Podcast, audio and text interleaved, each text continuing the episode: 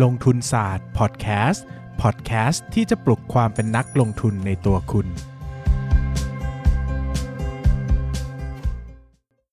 สวัสดีครับ ยินดีต้อนรับเข้าสู่รายการลงทุนศาสตร์พอดแคสต์รายการที่จะชวนทุกคนพัฒนาความรู้ด้านการเงินและการลงทุนไปด้วยกัน วันนี้นะครับก็มีข่าวดีเป็นอย่างยิ่งที่ผมจะมาเล่าให้ทุกคนฟังนะครับ นั่นก็คือพอมพอมพอมพอมพอมพอมพอมพอมพ อมพอมพอมพอมพอมพอมพอมพอมตอนนี้มีสปอนเซอร์เข้าลงทุนศาสตร์พอดแคสต์แล้วนะครับดีใจอยู่คนเดียวนะ นะครับก็คือ HP Printer นะครับ ก็กล่าวขอบคุณ HP Printer อย่างเป็นทางการสำหรับการสนับสนุนในช่วงเวลาของ episode นี้นะครับ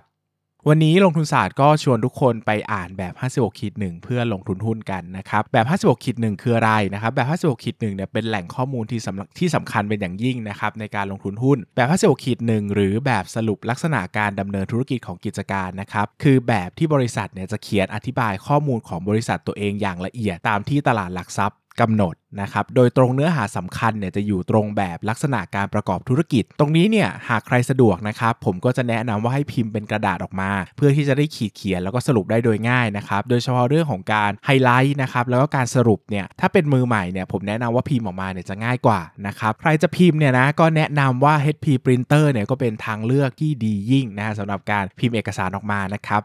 ก็ยอมรับอย่างตรงไปตรงมานะครับว่า HP Printer นะครับเป็นผู้สนับสนุนหลักอย่างเป็นทางการในการผลิตความรู้ชุดนี้ออกมานะครับแต่ HP Printer เนี่ยไม่ได้มีแค่ความใจดีเท่านั้น เพราะว่า HP Printer นะครับเป็นผู้นำด้านระบบ Security ที่ดีด้วยนะครับอย่าง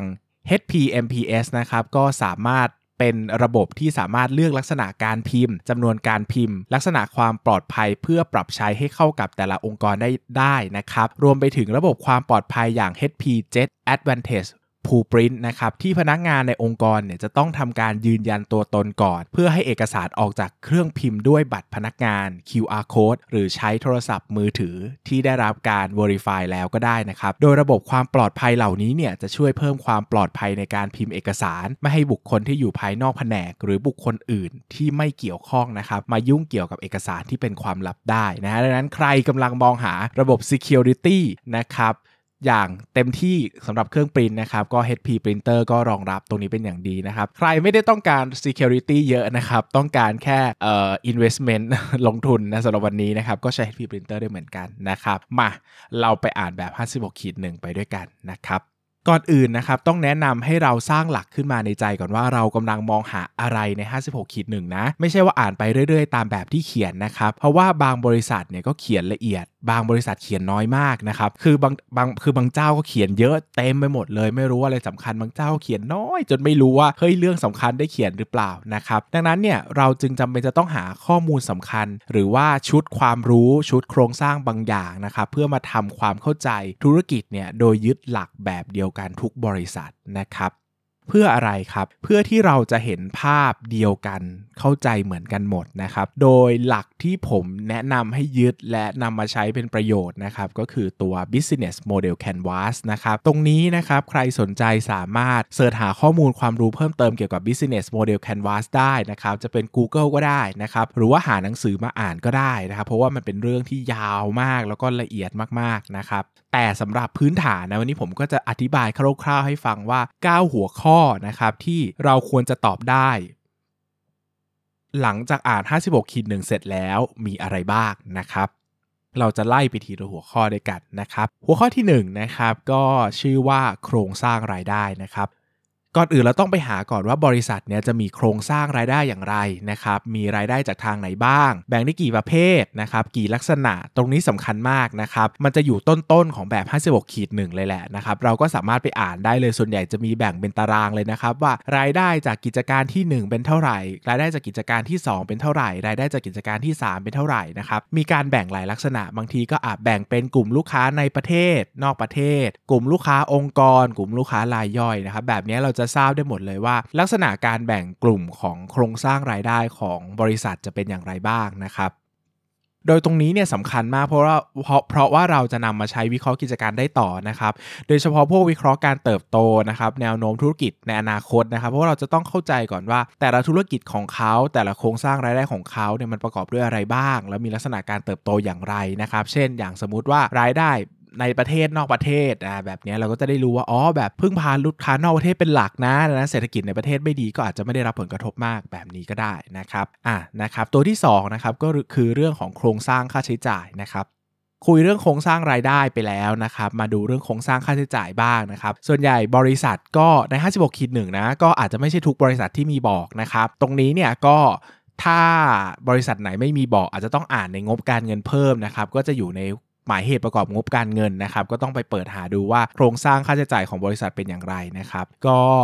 ที่เราต้องรู้โครงสร้างค่าใช้จ่ายนะครับ ก็เพื่อจะได้รู้ว่ามีค่าใช้จ่ายอะไรบ้างสำคัญ หรือว่าต้นทุนไหนสำคัญนะครับ แล้วก็เป็นส่วนที่ส่งผลต่อกิจการมากๆนะครับ ยกตัวอย่างเช่นบางธุรกิจเนี่ยเอ่อมีต้นทุนเป็นราคาน้ำมันเยอะมากเลยนะครับ แบบนี้เราก็ต้องระวังแล้วว่า ถ้าราคาน้ำมันขึ้น ราคาน้ำมันลงนะครับ ธุรกิจจะมีกำไรขาดทุนเป็นอย่างไรบ้าง เพิ่มขึ้นลดลงยังไงนะครับ ก็ต้องไป ตรวจสอบทำความเข้าใจกันนะครับ ตรงนี้ก็เป็นเรื่องสำคัญนะครับว่าโครงสร้างค่าใช้จ่ายมีอะไรบ้าง หรือว่าอย่างอย่างบางบริษัทเนี่ยค่าใช้จ่ายเป็นค่าเสื่อมราคาเยอะมากเลยนะครับ แบบนี้แปลว่าถ้ารายได้เพิ่มขึ้นอย่างมากเนี่ยก็มีโอกาสที่กำไรจะโตเยอะ เพราะว่าค่าใช้จ่ายส่วนใหญ่เขาเป็นค่าใช้จ่ายที่เป็นฟิกคอสนะครับหรือต้นทุนคงที่นะฮะสข้อแล้วนะครับ ข้อที่3นะครับคือคุณค่าหลักนะครับหรือว่า value proposition นะครับก็คือบริษัทเนี่ยทำธุรกิจอะไรเป็นสำคัญ และธุรกิจนั้นส่งมอบคุณค่าอะไรให้ผู้บริโภคนะครับหัวใจเลยว่าธุรกิจเนี้ยมีอะไรที่เป็นจุดมัดใจผู้บริโภคจนต้องซื้อสินค้าและบริการเนี้ยของบริษัทซ้ำๆนะครับอย่างเดิมซ้ำไปซ้ำมานะครับอย่างบางบริษัทนะครับเราจะงงว่าเออแบบอย่างสมมติเรามีค้าปลีก 2 แห่งนะครับ เทียบกันระหว่าง ตัวของค้าปลีกที่เป็นซูเปอร์มาร์เก็ตกับค้าปลีกที่เป็นร้านสะดวกซื้อเนาะเราอาจจะงงว่าทำไมร้านสะดวกซื้อขายน้ำขวดละ 18 บาท แต่ซูเปอร์มาร์เก็ตขายน้ำขวดละ 14 บาท เฮ้ยอย่างนี้แล้วร้านสะดวกซื้อจะไปขายน้ำชนะซูเปอร์มาร์เก็ตได้ยังไงใช่ไหมถ้าเราคิดแค่นี้ใช่ไหมครับแล้วก็ต้องตอบว่า value หลักหรือคุณค่าหลักของร้านสะดวกซื้อเนี่ยมันไม่ใช่ขายสินค้าราคาถูกเนาะถึงแม้ว่าจะขายน้ำเหมือนกัน แต่ value หลักหรือเอ่อตัวคุณค่าหลักของเขาเนี่ยคือเขาขายความสะดวกไงครับขายว่าเอ้ยเดินไปซื้อง่ายนะสาขาเยอะอะอ่าอย่างเงี้ยนะครับดังนั้นเนี่ยเขาอาจจะขายราคาได้แพงมากกว่า เพราะว่าเขาขายความสะดวกซูเปอร์มาร์เก็ตไม่ได้ขายความสะดวกแต่เน้นความถูกเนอะเราก็เน้นว่าอ่าการเข้าไปซื้ออาจจะยากหน่อย ต้องขับรถไปมีสาขาไม่มาก แต่คุณเข้าไปแล้วมีของให้เลือกหลากหลายมากนะหลากหลายสุด ๆ เลย แล้วก็ราคาอาจจะถูกกว่า แบบนี้ value หลักของ ซูเปอร์มาร์เก็ตอาจจะอยู่ที่ความหลากหลายและราคา แต่ value หลักของร้านสะดวกซื้ออาจจะอยู่ที่ความสะดวกเป็นต้นเนอะเราจะได้เข้าใจว่าทำไมขายสินค้าอย่างเดียวกัน คนละราคาก็ขายได้นะครับหัวข้อที่4นะครับคือช่องทางหรือว่า Channel นะครับช่องทางเนี่ยก็เป็น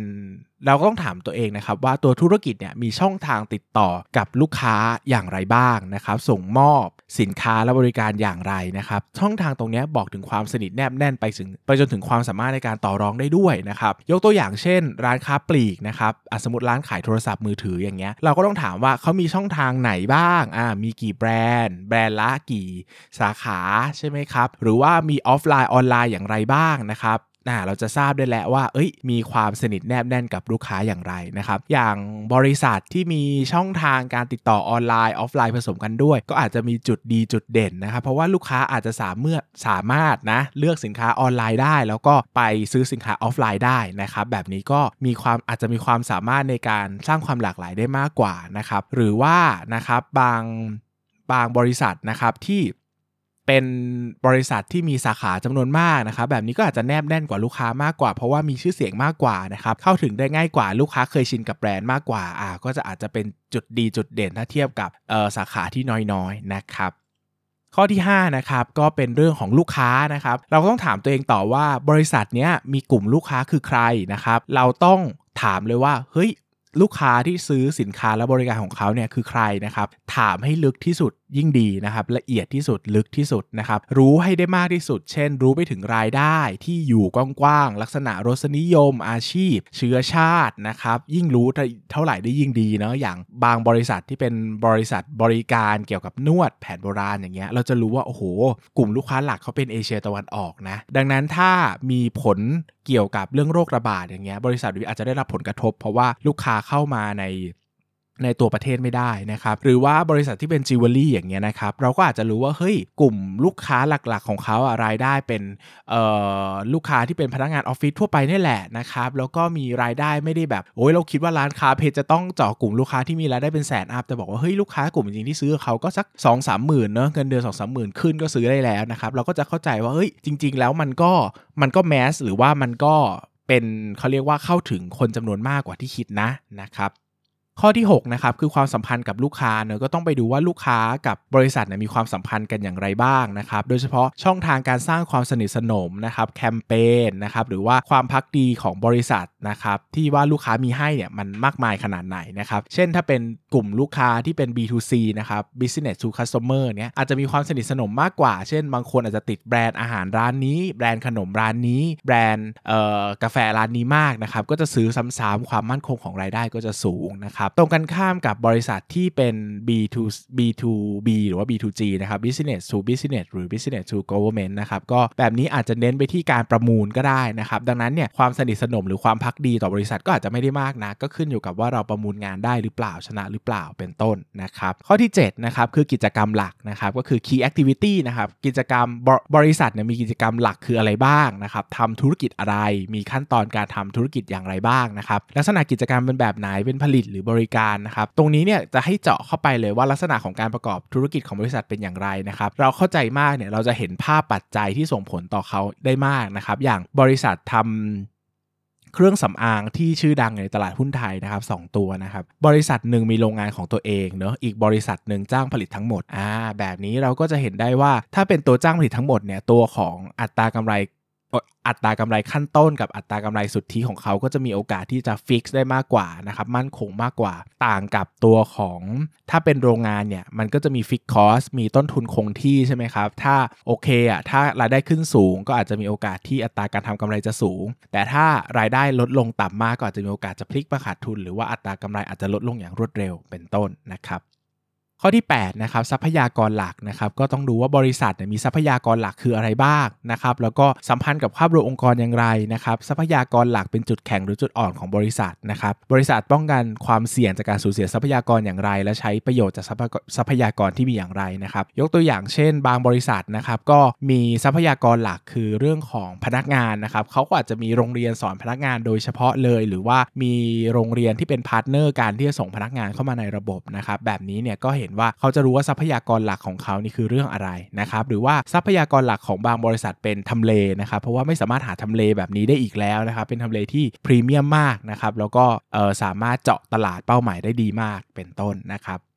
ข้อที่9นะครับคือ partner หลักนะครับก็บริษัทมี partner หลักเป็นใครนะครับส่งผลต่อธุรกิจอย่างไรบ้างนะครับทั้งในแง่ผู้ถือหุ้นใหญ่นะครับบริษัทพันธมิตร คู่ค้าสำคัญ ลูกค้าสำคัญนะครับตรงนี้เห็นภาพธุรกิจชัดขึ้นนะครับและตอบโจทย์บางอย่างได้ โดยเฉพาะความสามารถในการแข่งขันที่มาจากการสนับสนุนของ partner นะครับอย่างบริษัทท่าอากาศยานบางแห่งนะบางแห่งได้ไหมมีอยู่แห่งเดียวก็มีเป็นรัฐวิสาหกิจนะครับ ก็ได้รับ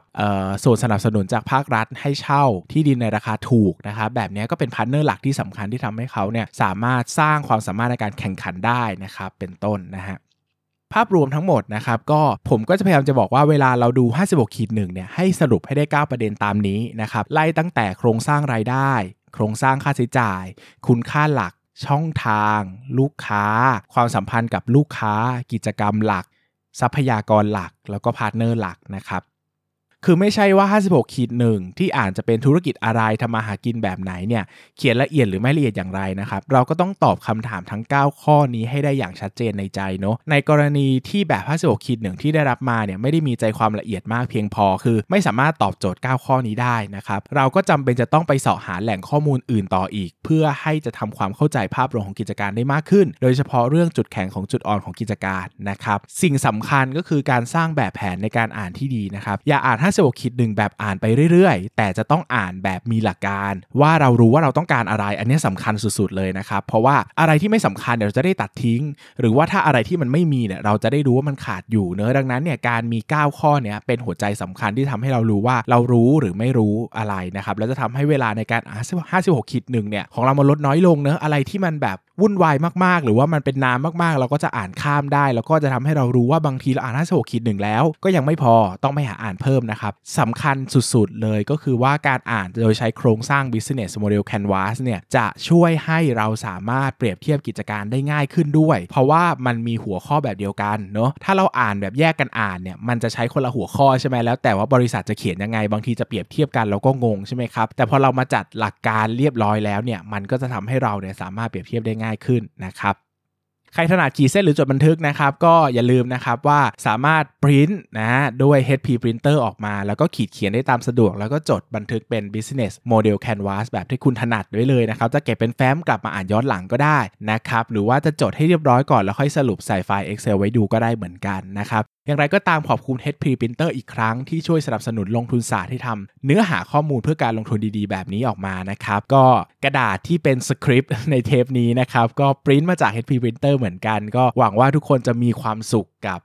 ข้อมูลความรู้ดีๆ ที่อัดแน่นในเทปนี้นะครับ ใครชอบเนื้อหาในเทปนี้นะครับ ก็อย่าลืมสนับสนุน HP Printer นะครับ อาจจะไปซื้อของเขาก็ได้ หรือว่าอาจจะช่วยแชร์ content นี้ออกไป ก็ถือว่าเป็นการสนับสนุน content นี้เหมือนกันนะครับ สุดท้ายนี้ลงทุนศาสตร์ก็ขอขอบคุณทุกคนมากนะครับ แล้วก็กลับมาพบกับตอนหน้าว่าลงทุนศาสตร์จะเอาเนื้อหาสาระเกี่ยวกับการลงทุนอะไรดีมาฝากกันอีกสำหรับวันนี้ขอบคุณครับ สวัสดีครับ